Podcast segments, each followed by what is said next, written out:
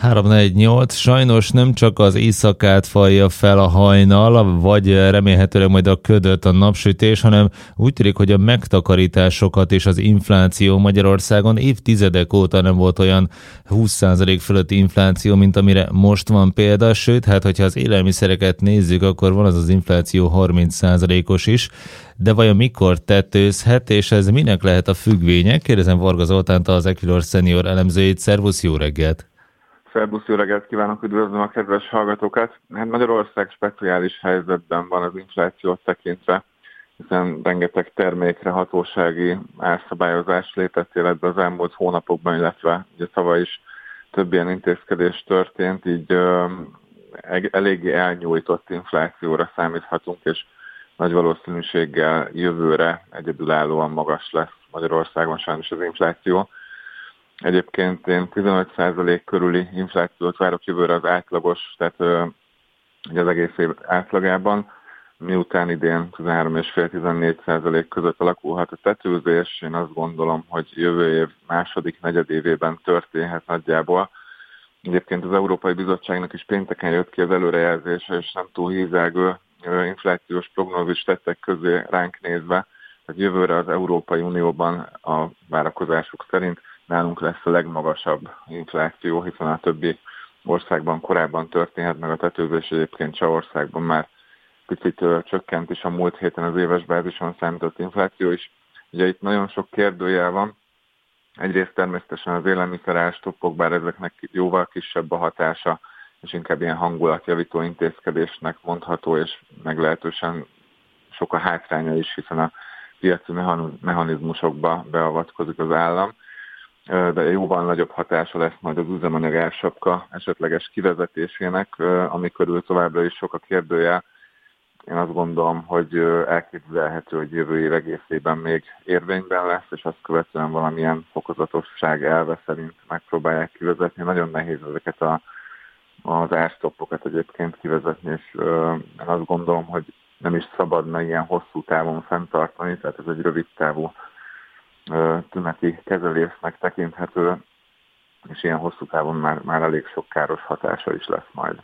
Hát leginkább egyébként ilyen szépen fogalmaztad meg, hogy a piaci folyamatokba való beavatkozás, de múlt héten mi például beszéltünk a burgonyásokkal, majd lesz ez az interjú is egyébként itt a reggeli monitorban, akik arra figyelmeztetnek, hogy amíg még van készleten burgonya, az árstoppos fajtából, fogalmazunk így, az addig olyannyira nem probléma, mert hát persze a kereskedőknek az, hogy nem tudnak árat igazítani, de még a termelőknek nem. Viszont amint importálni kell, és ezt számos termelő is teszi, akkor előfordulhat, hogy már számukra is veszteséget okoz mindez, és félő az, hogy sokan akár nem importálhatnak emiatt, vagy adott esetben, a legrosszabb esetben fel is hagynak a burgonya termesztéssel. Vajon ezeket a kockázatokat figyelembe veszi a döntéshozó ilyenkor egy-egy ástop meghatározásakor? Te ezt hogy látod? Azt gondolnánk, hogy figyelembe kellene venni, de nem vagyok benne biztos igazából, hogy mennyire átgondoltak ezek az intézkedések. Talán még a burgonya termesztőknél kisebb a gond, de hogyha megnézzük a baromfi tenyésztőket, ugye ott a, a csirkemára már hosszú ideje árstopp van, és a tojás ára is drasztikusan emelkedett. Most most ugye a tojásra is került egy ársapka, és elképzelhető, hogy egyszerűen nem, nem fogja megérni a tevékenység, hiszen ugye a vetőmagok ugyanúgy drágulnak a tenyésztőknek, illetve az energiár, ami jóval nagyobb ö, szeletét teszi ki a költségeiknek, tehát egyszerűen ellehetetlenülhetnek ezek a piaci szereplők, és ez ugye egyrészt azon túl, hogy áruhiányt, illetve élelmiszer adott termékcsoportokban akár élelmiszerhiányt is okozhat, ugye hosszú távú gazdasági hatásai is negatívak, és ö, akár hosszú éveken keresztül ennek lehetnek hatásai a későbbiekben. Hát majd meglátjuk, hogy hogyan mérlegeltek a döntéshozók ezzel kapcsolatban. Ha befektetőként mérlegelni kell infláció elleni védekezés szempontjából, akkor állampapír mellett mi az, ami még szóba jöhet, ami úgy megközelítőleg az embernek a pénzét szinten tarthatja? Mármint a vásárlóértéket. Igen, ez most egy nagyon nehéz kérdés, ugye nem csak Magyarországon, hanem globálisan is egyáltalán pozitív reálhozamot elérni bármilyen eszközosztályban, főleg az idei évben, hogyha megnézzük a részvénypiaci mozgásokat, de akár a kötvénypiacon sem volt egyszerű dolgunk. Ugye Magyarországon elérhető egy infláció követő állampapír, ami nem is tud nyilván pozitív reál kamatot elérni, vagy nem is tudunk vele reál kamatot elérni pozitív irányba, de jelentősen lehet csökkenteni a, a veszteségeket. Ez egyébként ez változó kamatozású természetesen, és évente igazítják az előző évi inflációhoz a kamatát most 11,75%-os kamattal lehet vásárolni, tehát azt gondolom, hogy ez egy elég jó ö, alacsony kockázatú befektetés. A részvénypiacon pedig ö, ilyen időszakban, amikor ennyire hektikusan mozognak az árfolyamok, akkor érdemes olyan részvényeket keresni, amik stabil osztalékhozamot tudnak biztosítani, és elsősorban a defenzív szektorokban tevékenykednek, ez hagyományosan ilyen ugye a gyógyszer és a közüzemi szektor, de például az Egyesült Államokban akár a kiskereskedelmi szektor ö, vállalatai közül is érdemes lehet válogatni, hiszen ők hagyományosan ö, tudnak profitálni az inflációban, nyilván amíg a vásárlóerő nem esik vissza olyan mértékben, hogy esetleg az eredményeikre ez negatív hatással legyen. Mm, részvény esetében azt látjuk, hogy tényleg nagyon-nagyon át kell gondolni a dolgokat, hogyha abba vágja az ember a fejszéjét, de az, hogy a Wall Street ennyire megszaladt két nap alatt, az azért jelenthet annak a befektetőnek kijutat, aki esetleg kifelé tekintget, tényleg az amerikai kamatemelési mérték ilyen ütemben esett vissza, és ez ez pozitív hatással van majd a részvénypiacra, vagy azért te kivárnál még pár napot ezzel kapcsolatban? Igen, itt a múlt héten nagyon érdekes folyamatok indultak, és ugye a vártnál kedvezőbb inflációs adatok hatására befektetők várakozásai egyértelműen abba az irányba tolódtak, hogy már, már nagyon a kamatemelési ciklus vége felé járhatunk. Én úgy gondolom, hogy ez egy kicsi elhamarkodott vélemény, és ugye erre több bankház is figyelmeztette a befektetőket, többek között a Bank of America, akik szerint is ez még korai lenne így kijelenteni, hogy, hogy már elvégezte a Fed a dolgát, és lassan majd a kamatemelési ciklusból ki tud hátrálni. Ugye december közepén lesz a következő kamadöntő és akkor 50 bázispontos szigorítás várható, ez szinte borítékolható és az a kérdés, hogy azt követően tovább lassítanak-e, vagy lesz még egy 50 és később még egy 25 bázispontos kamatemelés, ugye most már 4% a kamatszint, tehát elég magas az Egyesült Államokban. Ezt pozitív jelként értelmezhetjük természetesen a, a kedvező inflációs folyamatokat, azonban még nem értek a végére, és nagyon sok múlik majd azon, hogy Jerome Powell hogy fog kommunikálni. Általában az utóbbi kamatdöntőüléseken az volt megfigyelhető, hogy elrontotta a hangulatot, hiszen mindig leszögezte, hogy még nagyon nem vagyunk az út végén, és még nagyon sok tennivaló van. Ráadásul ugye az amerikai gazdaságban nem látszanak egyelőre a válság jelei, bár a növekedés nyilván lassabb lesz, de a munkanélküliség ráta nem emelkedett érdemben. Tehát ez is mind azt mutatja, hogy ez pozitív is természetesen, hogy elbírja a gazdaság a magasabb kamatokat, viszont abban az értelemben negatív is lehet, hogy még folytatható a kamatemelési ciklus és azt mondom, most néhány százalék ponttal, illetve fél százalékkal visszaesett az éves infláció, még, még nem jelenti azt, hogy közeledne a jegybanki célszint felé, tehát még nagyon messze vagyunk tőle. Úgyhogy a részvénypiacon mindenképpen hektikus mozgásokra számíthatok a következő, illetve számítok a következő hónapokban is. A jelenlegi emelkedő hullám egyelőre még egy medvepiaci ralinak tudható be. Heteken belül kiderülhet, hogy esetleg képes lesz a trendfordulóra az S&P 500 index egyébként a, az európai piacokon, a német részvénypiacot, ha megnézzük, ott a DAX index már kitört az éveleje óta csökkenő trendvonal alól, tehát ott már megtörtént a trendforduló, legalábbis véget ért a csökkenő trend.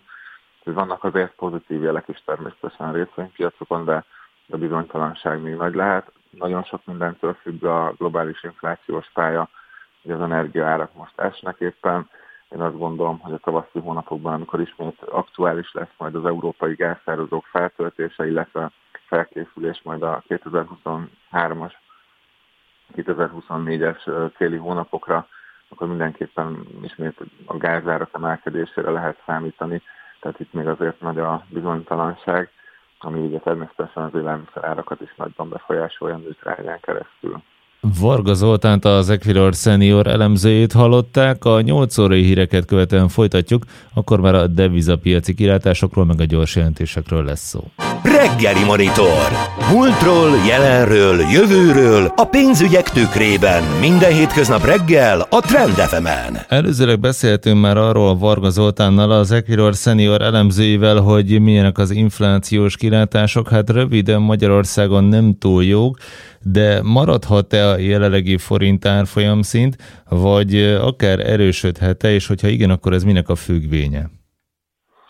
Nagyon sok tényező hat továbbra is a forintra. Ugye egyrészt a Magyar Nemzeti Bank néhány héttel ezelőtt bejelentett elég erőteljes intézkedései sikerül, intézkedéseivel sikerül stabilizálni a forint árfolyamat, ugye akkor 430 feletti euróról lejöttünk 400 alá.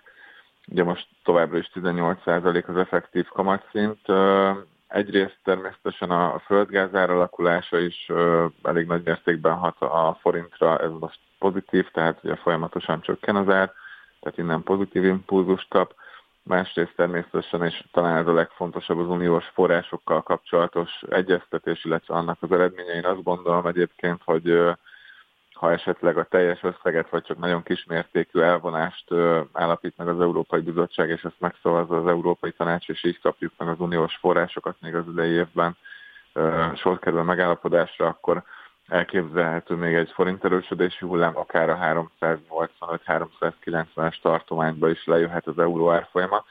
Ezt követően azonban egyrészt a jegybank nagy valószínűséggel vissza fogja csökkenteni a, az effektív kamatszintet, valószínűleg egy vagy két lépésben az alapkamat felé, tehát 13% irányába, ez már ugye forintgyengítő hatású lesz, másrészt kérdéses, hogy a jövő évtől a devizatartalékból fogják-e az energiaimport devizai igényét fedezni, vagy esetleg visszaengedik azt a piacra. Nyilván az utóbbi szintén forintgyengítő hatású lehet.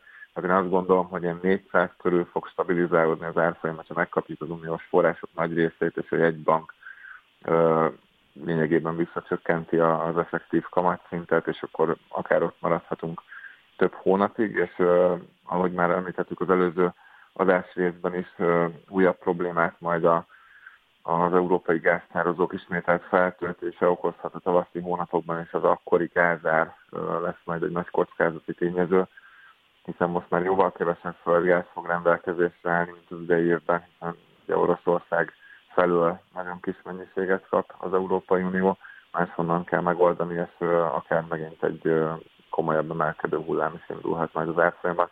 Ez persze a folyófizetési mérlegen keresztül gyengítheti a forintot a későbbiekben.